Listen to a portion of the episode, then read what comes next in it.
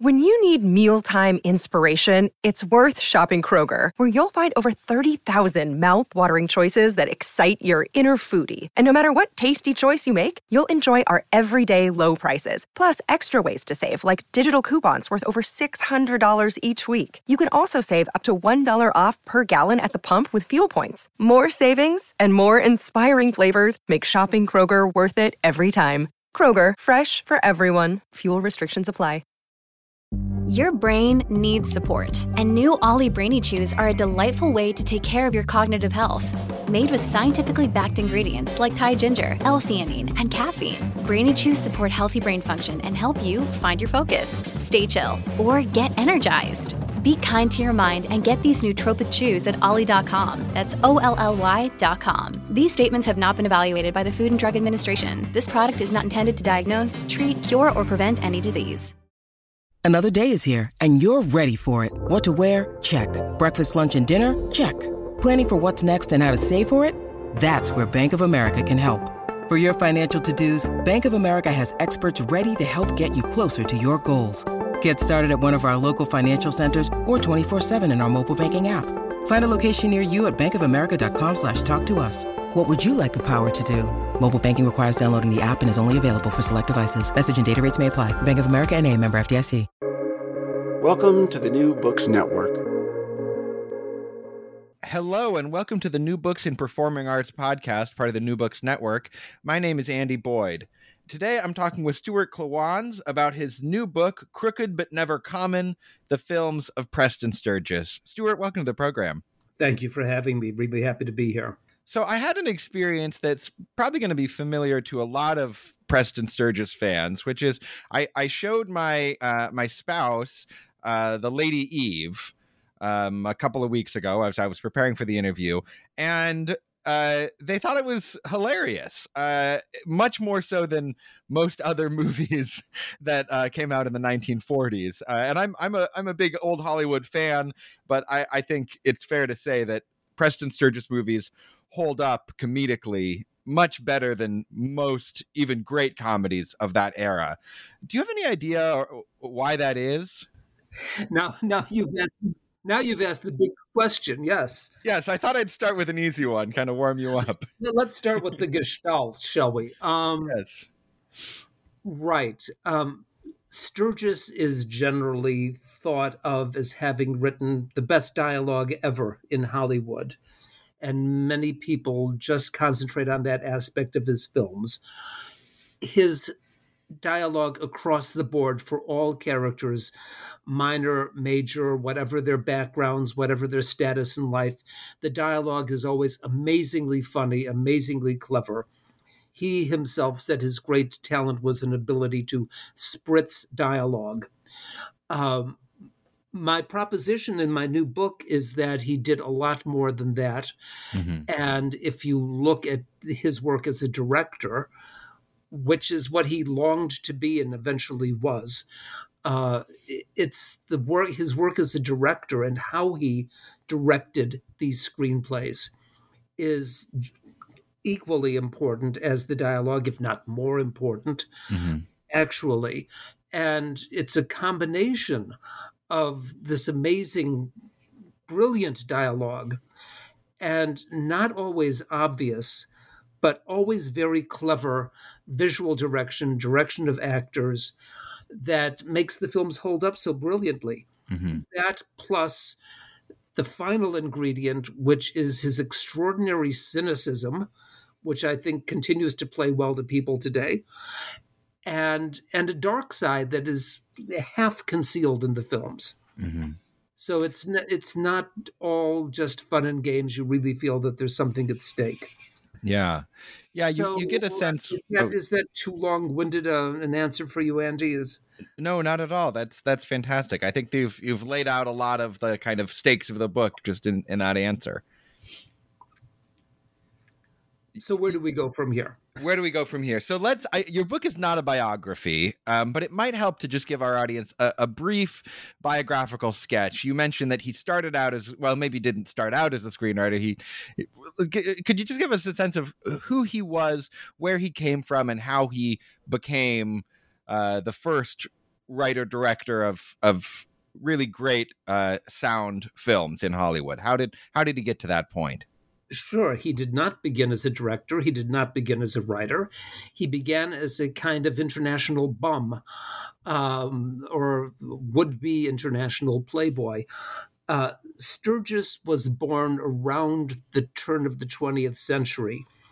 His mother, Mary Dempsey, um, was a young Irish woman who had grown up poor in Chicago. She and her family lived on the kindness of an uncle who had a saloon back of the yards. Mary managed to work her way up in the world remarkably, and I'll get to that for a, in a moment. Uh, Sturges's father was a guy named Biden, of all things. He wasn't around for very long. His main attraction seems to have been that he was a charming fellow who played the banjo and drank too much.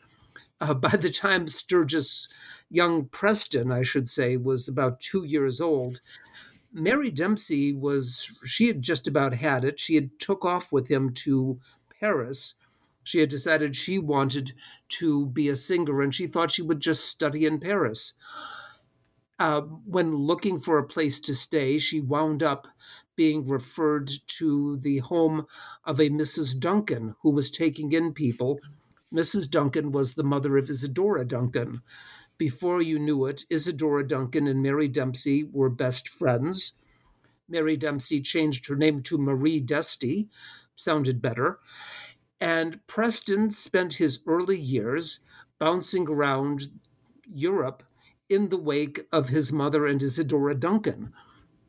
So, as he put it, he was dragged through every museum in Europe, went to every opera performance. Of course, he was living in the midst of this wild uh, new atmosphere uh, of of experimental dance, um, in which Isadora Duncan was the priestess and goddess.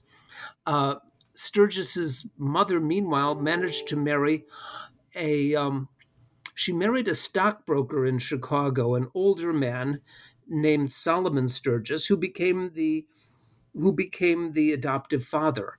Young Preston adored the man. So uh, Preston Sturges grew up in his own account very uncomfortable with the crazy artsiness of his mother's crowd uh, and very much emotionally tied to his adoptive father, Solomon Sturges, who was a very solid, manly, business like guy. This framework of looking at Sturges's life became very popular when he became a famous filmmaker because people interpreted the films as being uh, dialogues or conflicts of these two sides of him. Mm-hmm. Um, I would propose that this is way too simplistic a way of looking at it. Uh, the, the point being that he didn't do much with his life for many years, except marry well, uh, hang out on an estate in Connecticut. Uh, he was, uh, for many years, his mother's business agent. This is back when he was a teenager in New York City. Um, his mother had a, a cosmetics business that she had invented, the Maison Desti, and Sturges was running it for her when he was a teenager, living on his own. Uh, but eventually, in the wake of romantic misfortune, he decided he had to do something with his life and he decided he'd be a playwright. Uh, it took him about a year, but in the early 19, late 1920s, I should say, late 1920s, he had a smash hit on Broadway, a comedy called Strictly Dishonorable. Uh, suddenly he was famous, he was rich, he married an even wealthier heiress than he had married before. He married um, uh, Eleanor Hutton, uh, who was the daughter of um, Marjorie Merriweather Post, and her adoptive father was E.F. Hutton, which is how Sturges wound up being a house guest at Mar-a-Lago when it was the um, Marjorie Merriweather Post estate. Uh, but that marriage didn't last either. The Broadway career nosedived.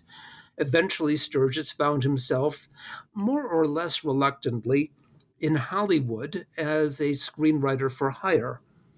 and worked his way up in the studio system until in late 1930s he won the right to direct his own films.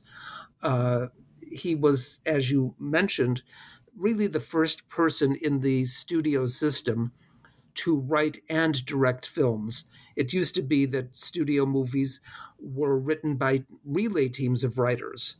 It was highly unusual for a single person to have written an entire script. And Sturges had already been doing that at the studios. He became very highly regarded and well paid at Paramount. Eventually, he managed to sell one of his scripts for the grand sum of $10 on the on the condition that he be allowed to direct it. That became his first writer director credit for the Great McGinty. Uh, and that that brings us up to when he gets into a string, really an unparalleled string of of films written and directed, amazing films. Uh, something like ten within eight years. Uh, at which point he crashed and burned his Hollywood career, more or less as the Broadway career had crashed and burned. We don't need to get into that sad story. Mm-hmm. Uh, but the, meanwhile, there were the glory years, uh, writing and directing his films. It would not be very significant if he were the first writer director in Hollywood history if the films weren't very interesting. But the films are amazing. They're the crown jewels of American film comedy. So that, in a few lines, is is the biography of Preston Sturges. Great. I think one thing that really comes through from that brief biographical sketch is just how wide his experience of humanity was. I mean, he knew sounds like he knew everybody from, you know, banjo playing bums to, you know, high society heiresses to to Broadway show people and and that really comes through in the movies, that kind of intimate knowledge of people from a wide variety of walks of life. Absolutely. Um, when he does a high society scene, he does it as somebody who actually lived in high society. Uh, when he made The Lady Eve, he lent Paramount his own silver service so that the the big dinner party scene in, in the mansion in Connecticut would be properly furnished. Uh, at the same time, he had lived among all sorts of raffish artists. Uh, he grew up uh, bilingual. Uh, he was he was bilingual in, in not quite bilingual, very close to bilingual in French and English. When his mother used to drop him off places because she was tritzing around with Isadora Duncan, uh, and always coming back with a different man uh, who had to be in- introduced to young Preston. Uh, there was one point when he was something like four or five years old when his mother left him with a farm family in France. And he was so young that by the time his mother showed up six months later, he thought that uh, this farm family was his real family. So that's the way he grew up. Uh, sometimes, sometimes with, you know, in great luxury, sometimes with with all sorts of arty people around him. And I don't think that he was as dismissive of them as he later told newspaper reporters when he was spinning his own legend for them. Mm-hmm. Because when you look at the films, they, they are full of all sorts of high art references, sometimes disguised because it was not considered a proper thing to do back in those days in Hollywood maybe even in today's Hollywood, to um, to parade your erudition about anything. But if you look at the way the films actually work, he's he knows a lot about a lot of different things. Uh, so yes, he had great knowledge of humanity, and was in many ways um, a much less biased uh, filmmaker than you found in general in Hollywood. I'm thinking in particular of the really unparalleled climax of his film Sullivan's Travels. Mm-hmm. Uh, it's a scene in a, a, black church service, which is so so respectful of the black characters, uh, so so sensitive to them, so concerned with their dignity, that the scene almost can't be assimilated into classic Hollywood. There's mm-hmm. really almost nothing like it. And didn't uh, Walter White of the NAACP write a letter to Preston Sturges thanking him for that scene? Exactly. The executive director of the of the NAACP thanked him for it. Um, I'm sure that today people can take exception to this or that aspect of it, and I don't want to exaggerate Sturges as some kind of progressive because he certainly was not. Uh, if anything, he was a rock ribbed conservative politically. Mm-hmm. But um, he really did not seem to accord at all with the general American, white American uh, bigotry against black people. He seemed to regard it with something of horror. Uh, that doesn't mean that he didn't work in uh, menial black characters in, in his movies and sometimes uh, mock them in ways that really make audiences uncomfortable today and ought to have made them uncomfortable in the 1940s. Mm-hmm. But it's the exception to that that makes Sturges so fascinating. And I should point out that even with the menial black characters, he gives them terrific lines too. They have to have mm-hmm. brilliant dialogue. Because just because they're black servants or, or, or Pullman porters doesn't mean they can't say clever things and they often seem more insightful about their kind of upper class uh, uh, I, I don't know uh, employers or, or or clients or customers than than those people themselves. They often have that kind of uh, uh, kind of subaltern uh, wit about them, right? That they they kind of they see things that other characters don't. Absolutely. I'm thinking of Charles R. Moore in the role of the Pullman porter in the Palm Beach story. Mm-hmm. Uh, when the the husband comes looking for his absconded wife, who has been on a train with the richest man in the world, as it happens, uh, on their way to Palm Beach. And when the husband asked whether his wife had gotten off the train alone, the Pullman porter says, he give me 10 cents for New York to Jacksonville. She's alone, all right. She just doesn't know it yet. pretty great line. It's a, yes, exactly. It's a pretty great line. Or, or when um, Ellen Drew as the as the love interest in Christmas in July toward the end of the film um, asks uh, a janitor whether a black janitor whether um, it's it's uh, having a black cat cross your path uh, is a sign of bad luck. And the man just says that all depends on what happens later. pretty good pretty good stuff. It almost reminds me of of shakespeare in a way that you know i don't think shakespeare was any kind of a feminist or or anything like that but just the, his desire to make all of his characters seem well rounded and and lived in um makes makes those interpretations of his plays uh, feel somewhat credible. Like he has these strong female characters. Um, he has, you know, in, in Merchant of Venice, Shylock is is obviously a villain, but is is a well-rounded, well-motivated villain. Do you do you feel like something something similar is going on in Sturges? That, you know, despite his somewhat noxious politics, from my point of view, uh, his his best urges as an artist kind of save him from falling into those traps of stereotype, less for ethical reasons and more just for reasons of craft. Uh, yes, I agree with you completely. I think you've got it exactly.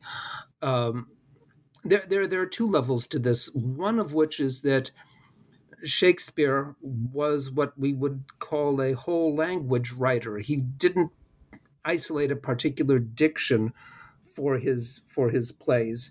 He was writing with the whole language available to him, high diction, low diction, everything in between.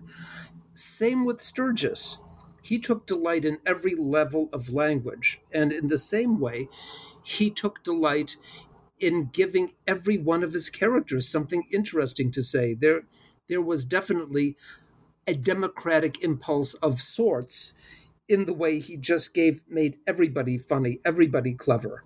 Mm-hmm. And that even extended to the characters who didn't have anything to say. Some of Sturges's best gags come from characters who talk and talk and talk without really saying anything. Mm-hmm. And they don't realize that they're not saying anything, but they're hilarious while not saying it one of the things you've talked a lot about Sturges's dialogue, which is is obviously you know one of one of his finest qualities. But one thing that always strikes me about the films is how much kind of silly slapstick comedy it, it, it, there are there is in, in the films. Like he's sort of half Oscar Wilde, half Charlie Chaplin. Did he enjoy both styles of comedy equally? Do you think, or or did he feel like he kind of had to throw in the slapstick because that was the style of the day? uh, the slapstick that he did actually was not the style of the day. Uh, he revived some of that.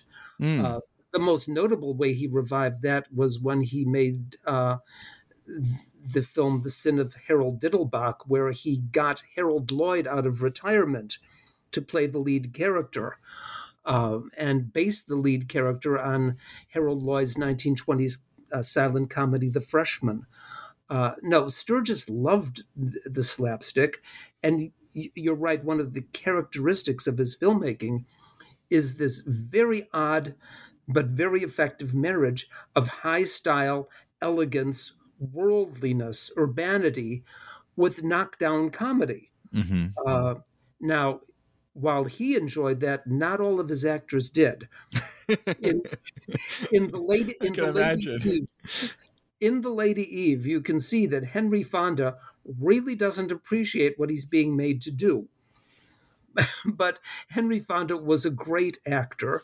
Mm-hmm. And so he actually converts his discomfort, in fact, his resentment, into the resentment and discomfort of the character. So Henry Fonda actually makes it work, but it's it's visible this is not something that he likes. but, you know, with other actors that he worked with, they were perfectly comfortable doing it.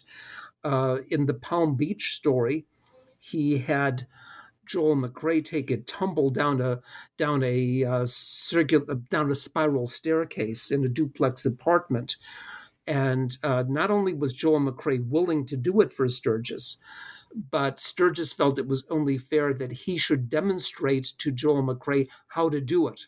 So mm. before before McCrea did it, Sturges did it. One, so there's there's no there's no effects there. They're just doing what it seems like they're doing. No, no. I mean, it's sliding down a spiral staircase on a blanket. Yeah. Yeah. That's wonderful. Um, let's talk a little bit about his ensemble. Uh, there, there are a few lead actors that show up a couple of times. You've mentioned Joel McCrea from from Palm Beach Story, who's also the lead in Sullivan's Travels. But there are also a whole host of secondary characters, character actors that he returns to again and again. Uh, what, what do you think he was looking for in those actors, and how was he able to, uh, to, to to kind of use them to put flesh and blood on his on his scripts? Great question, Andy. It's it's one of the most characteristic and delightful aspects of his films. Uh, Sturges went around Paramount collecting actors who, for reasons of physiognomy and personality, were never destined to be stars pronounced Eastern European accents, etc. Uh, well, the one with the most notable Eastern Eastern European accent was Julius Tannen, who then played um, uh, an arrogant Boston physician in uh, Sturges's film Triumph Over Pain. Uh, Julius Tannen put on the Yiddish accent for him, but yeah, he could do that perfectly. Sturges collected more than a dozen of these bit players, most of them when they were already considered over the hill. he went he went for the older ones and he used them again and again in his films he saw that e- even though none of them was destined to be a star each was capable of contributing something marvelous to a film that each of them had had great things to give and he saw that together they were more than a cast they became a kind of human landscape for him mm-hmm. or a social landscape, which was as important in the settings of his films as what the production designer gave him. So what what when you keep encountering these people over and over again in his films, um, part of the pleasure of watching his films is, is that you keep meeting these people over and over. Sometimes they give you the impression that life is just nothing but an endless round of the same old mugs again and again, coming back in different ways. But they they really do they really do amount to a human landscape. Uh, and there was even a star among them because he, the the principal member of what became known as his stock company was William Demarest. And mm-hmm. though Demarest was never a star in any sense, Demarest did become a kind of star in Sturges's films, taking two major roles, uh, one in The Miracle of Morgan's Creek and the other in Hail the Conquering Hero. To the degree that anybody could have done it, Sturges made William Demarest a star and he's great in both films. It should be he's said. Great it's, in everything yeah. he did for Sturges. it's interesting how some of these, some of the actors who form such an important part of his company, you know, afterwards go on to do movies that are, you know, much, much less distinctive and, and interesting than what they did for Sturges. Like Joel McCrea just does westerns for the last like 30 years of his career. You know, I mean, I, I kind of wonder, like, did did they did they seek out being, or did he did did Sturges kind of seek them out, or or did were people kind of clamoring to be in his films, or how did that process work? Uh, Sturges went to Joel McCrea at Paramount and said, "I'm going to write a role for you. I'm going to write a movie for you." And Joel McCrea commented later, when asked about that, uh, that he hadn't believed it. That his response was, "People people write movies for Gary Cooper, not for me." Yeah. But in fact, Sturges wrote Sullivan's Travels and The Palm Beach Story and then Triumph Over Pain, all for Joel McCrea. Mm-hmm. Now, uh, I, I, have to say that toward the end of his life, Joel McCrea played the lead in Sam Peckinpah's Ride the High Country, which is to me clearly Joel McCrea's greatest role, and he's mm. fantastic in it. Uh, but yes, the Sturges films, except for that, are absolutely the high point of Joel McCrea's career. Um, I, I want to ask you um, a little bit about Sullivan's Travels, which I, I, get the sense that you maybe don't uh, don't think quite as highly of that film as some of the others. But for me, that's my that's that's the top. I think that's uh, my my favorite of his movies. Some people have interpreted it as as an allegory or a, a sort of autobiographical film um, you know, kind of about about him embracing uh, comedy, em- embracing slapstick, and and kind of not trying to be as much of a you know capital A artist. Uh, but you kind of you kind of dispute the autobiographical interpretation. Why is that? There's definitely an autobiographical interpretation, but I don't think it's necessarily the easier, obvious one. That's the thing. Mm. And I'm very cautious about Sturges's own statements about that movie as I'm cautious about his statements about all his movies. Um, every time he said something about his movies, he said something interesting and worth following up, but not necessarily something true. Mm. So when he when he talked, to me, he was a slippery guy. Um, the the reason this book is called Crooked but Never Common is because his films are crooked. They're not common in any way, but they're all crooked somehow. Um, he was devious um, when he talked about S- Sullivan's travels. Um, for those listeners who may not know about it, this is a film about a very successful Hollywood director of musical and musicals and comedies who wants to do a social conscience movie, a tragic social conscience movie. And his producers really don't want him to do it, but he sort of has them over a barrel uh, the only way that they can discourage him is to tell them that he's he grew up too wealthy and has been too privileged to really know about human misery of the sort that he wants to depict. And therefore, so he can make such a film, he has to go out and learn something about humanity. That, that's what he learns eventually is that it's really good for him to make comedies and make people laugh. Uh, the producers now, are proven pretty much 100% right at the end, right? Right. But then you have to start getting into the details and the nuances and where this doesn't work. Number one, Sturges said that he had made this film because he wanted to send a message to his fellow comedy directors who had gotten too serious, too self important, or as he put it in the jargon of the time, too deep dish. He wanted to tell them to stick to their business of making comedies. Now, if that's the purpose of making the film, then he has already completely undercut his message that directors should appeal to the audience and make them laugh. Mm-hmm. Because he's saying he's making a film to send a message to maybe half a dozen other Hollywood filmmakers. All right, that doesn't make much sense.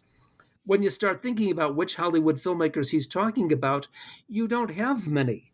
Mm-hmm. Uh, you have Capra, who was name checked in the film, but Capra's most egregious, self important political film went into production after Sturges had begun making, had begun writing Sullivan's Travels. Uh, the only other person that you could talk about in this in these terms who might have applied would be Charlie Chaplin, who had made The Great Dictator. And I don't know that Sturges really wanted to be saying that he needed to teach Charlie Chaplin lessons about anything. Mm-hmm. That's number one. He also wanted to, see said, when he wrote about this, was to tell these film directors to leave the preaching to the preachers, which is a very odd thing to say when, as we've mentioned, the climax of Sullivan's Travels is a remarkable scene which centers on a sermon given by a black preacher in a, in a southern church. Literal preaching in the climactic literal scene. Preaching. Yes, a literal preacher delivers the climax of the film. Yeah. Uh, and I note that the head of production at Paramount told Sturges, cut the black preacher. Mm-hmm. And Sturges disregarded his boss and left him in.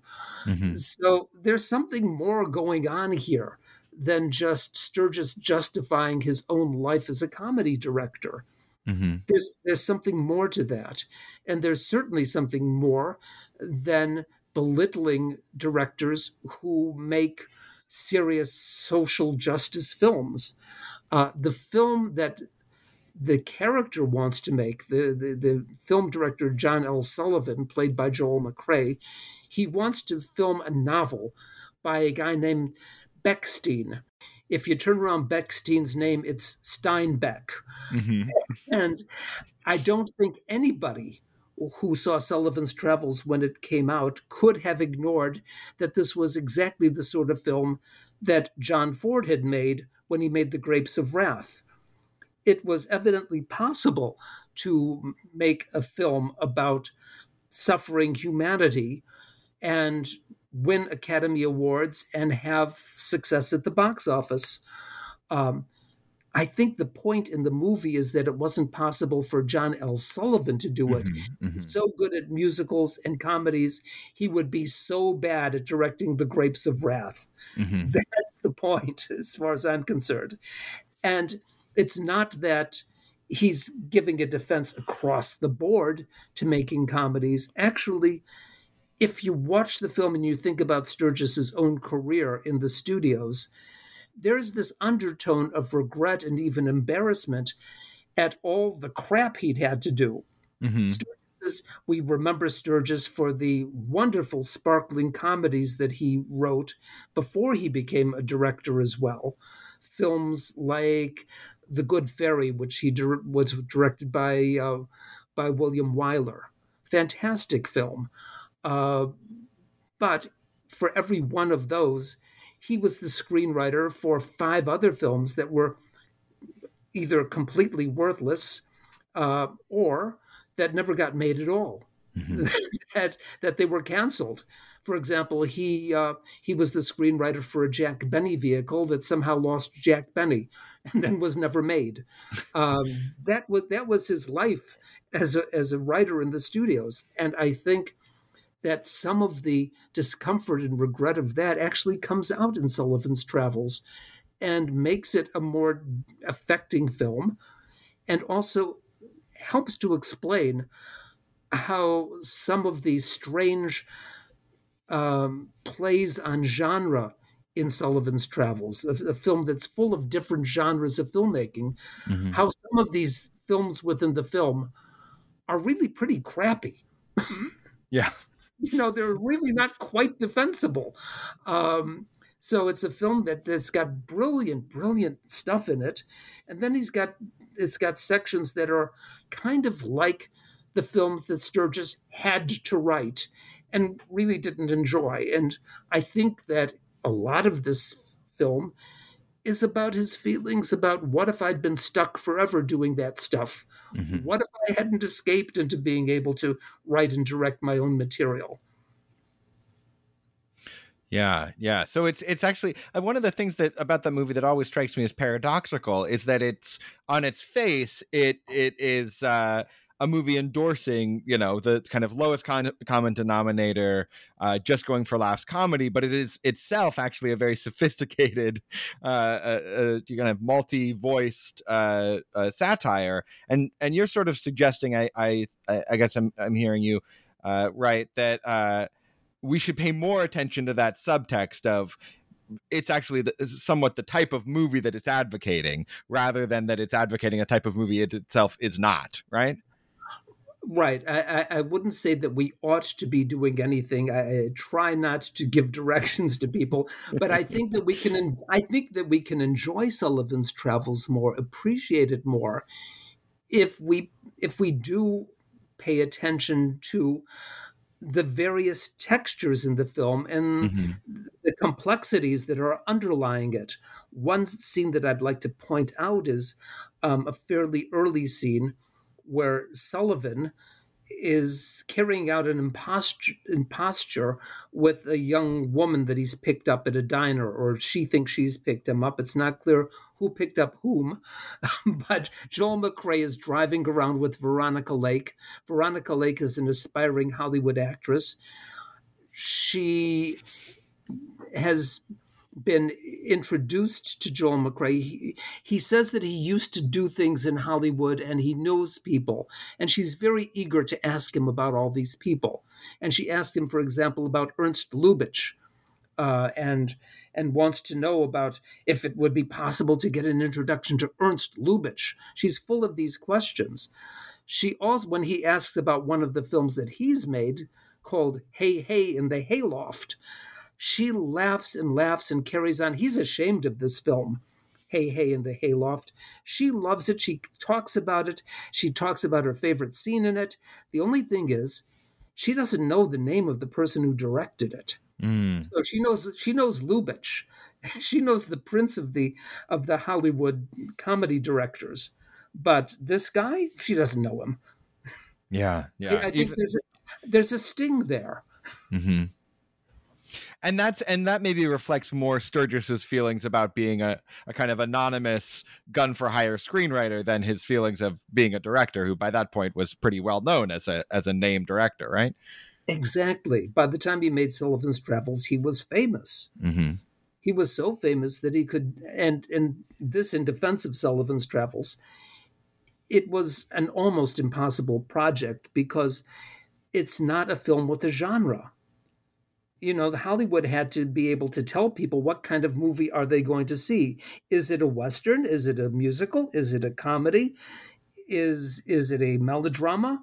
Is it something ripped from today's headlines?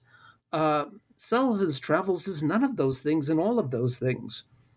And to get away with making such a mixed up movie, uh, that was amazing. He was able to do that because he had become famous um, but you're right in what you say. I think there's a sting from back in the days when he was just an anonymous writer in the bungalows. Mm-hmm.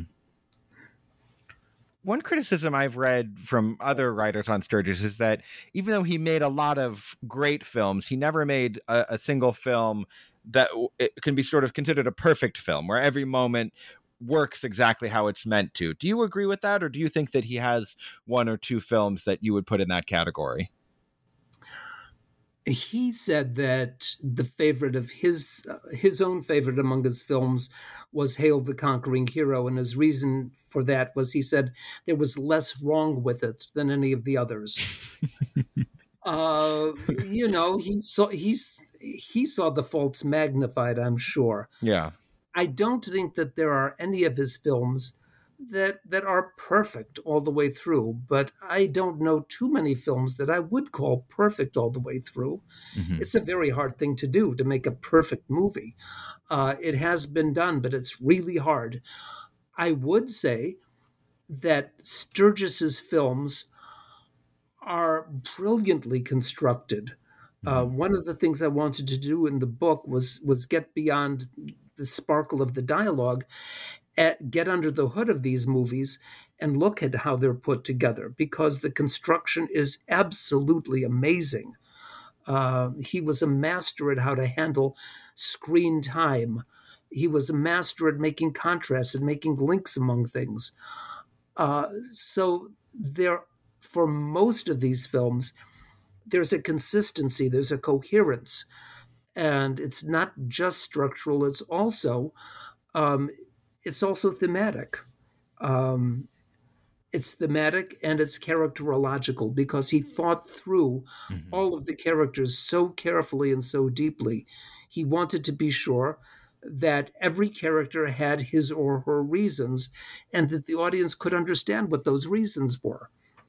Um, and in that sense, I would put him right up there with with Jean Renoir with his statement in in Rules of the Game that the terrible thing is that everybody has his reasons. The mm-hmm. difference with Sturges, it's the wonderfully funny thing is that everybody has his reasons. Yeah, yeah. You you mentioned a few of his kind of themes that appear in in film after film, and I I think you do a really great job in the book of showing, demonstrating film by film how Sturges's movies really do have that kind of inner core of meaning, that that kind of consistent, uh, you know, world view that somebody like Andrew Sarris so valued in directors of this time. Um, could you kind of give us some I, I, know i don't expect you to give us a kind of schematic uh, you know philosophy but what are some of the elements of his kind of inner core of of meaning that that stay pretty consistent throughout the films? I i think i'll give you one big one. Um, and it was important to me to be able to develop this in in writing the book uh, because the book consists of an introduction that's not quite an introduction, a conclusion that's not quite a conclusion. Um, and in the middle, there are there are ten chapters, one for each of the major films. And you know, frankly, I was concerned whether people would want to be able would want to read a chapter on this film, then a chapter on that film, then a chapter on the next film, and so forth. So it was crucial to me that I could find connections among them. And one of the biggest connections that I found, um, and one of the greatest emotional underpinnings, was this underlying not just fear, but horror of being stuck in the th- same thing forever, mm-hmm. that you just get stuck in the same thing. Now, you see this in a lot of the structures of the films. A lot of the films are circular in structure. Mm-hmm. They, they, they are they are flashback films. They return you to where you began. They return the characters to the condition of where they began. Uh, there are really explicit expressions of dread about being stuck in the same thing. In Sullivan's Travels, when the director, John L. Sullivan, goes out on the road to try to learn about humanity uh, so that he can direct a, a great film, um, every time he goes out on the road, somehow he winds up being dumped back in Beverly Hills. Mm-hmm. And he complains about it and he says out loud, it's like there's this underlying law uh, where you began, that's where you shall remain. Mm-hmm. Um, he's um, the the honor that he has, what makes him an honorable character is, is he wants to escape, but but he can't get away. Um, but you find this in other characters as well in all the films that they get stuck uh, one of the reasons that I love the Lady Eve best of all is because it's the film where the characters wind up exactly where they began, and somehow magically they break out at the last moment. Mm-hmm. Mm-hmm. Um, that's the only one where that happens. Um, but other than that, it's very typical for them to wind up right back where they started. Do you see the influence of his mother in that? I mean, she was somebody who who was certainly never satisfied with where she started or or any of the places along the journey it seems. It seemed like she kind of had that that inner drive to constantly be searching for some new way to make a life. Do you think that in some ways his films are are kind of a tribute to that aspect of her? I think one film in particular, but more generally, Sturges wrote films with not all of them, but a number of them with wonderful character, with wonderful parts for women, mm-hmm. very strong women who really take things on themselves. Uh, there's the character of of the the first the secretary, then the wife in the Great McGinty. There is Eve slash Jean in the Lady Eve, and that then there's especially Jerry, Geraldine, in the Palm Beach story, mm-hmm. um, who wants to be an adventuress and goes out to do it. Uh, she goes to Palm Beach to divorce her stolid, no fun husband and make a li- make a life and a career for herself before it's too late. Uh, and I really feel this film is a tribute to his mother, who, as you say, is somebody who just went running for her freedom and running for her happiness. And toward the end of her life, uh, she even spoke to Sturges about that when she was dying. She said that she knew it had been hard for him when he was a kid, but she hoped that he understood. She was just trying to be happy. Mm-hmm. Uh, that's exactly what the character of Geraldine, played by Claudette Colbert, is doing in the Palm Beach story. She's just running for her happiness and in that way, I, I think this is maybe a departure from a lot of films and, and novels in, uh, of of that day where this idea of you know the american dream of of setting out and, and making a life for yourself in in your own image was really coming under a lot of criticism. But he seems to think you know actually that's a that's a pretty good idea. Well um you know by hook or by crook right I, I, don't think that it's an exclusively American idea. I have yes, to say yes. that. Um, I, I, think that, uh, that there's been a lot of writing about Sturges that, that talks about the American lust for success being his great theme. Certainly, people in his films are running for success, but um, people in other cultures do that too. Um, yes, um, he he he wanted he loved characters who wanted to make something of themselves.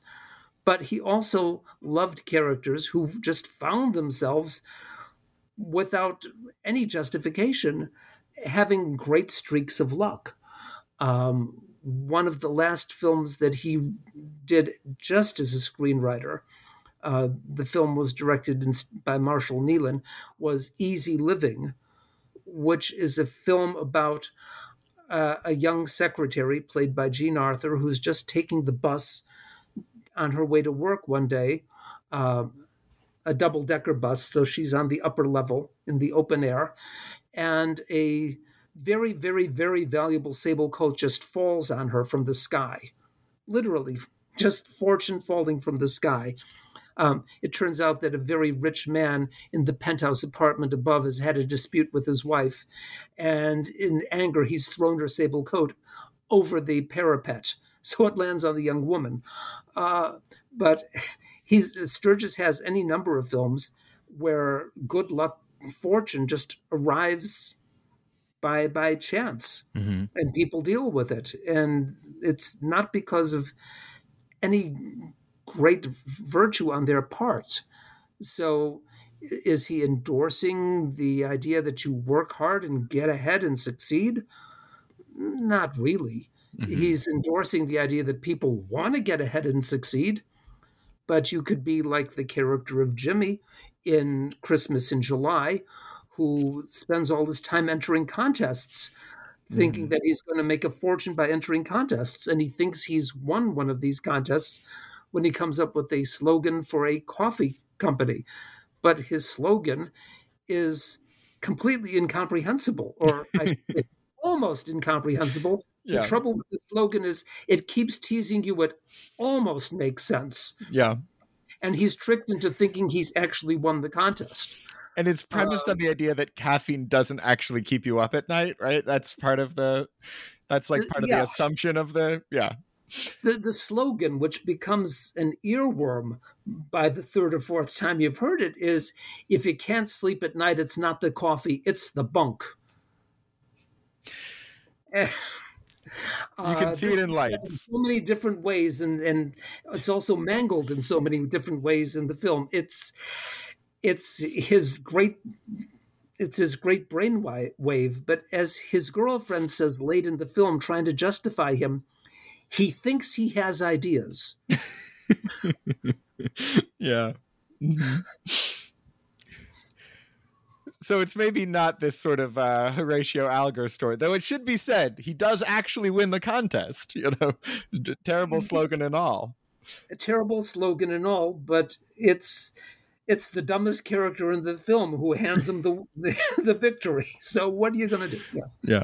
Sure. Great. Well, Stuart, thank you so much for uh, talking with me about your book. I, I really learned a lot about Preston Sturges, and I feel like you've given me kind of new goggles to look at the films with. So thank you so much for that. And I, I hope people run out and get the book, and I hope it leads them back to some of the most uh, delightful films uh, in Hollywood history. Thank you so much, Andy. I really appreciate it.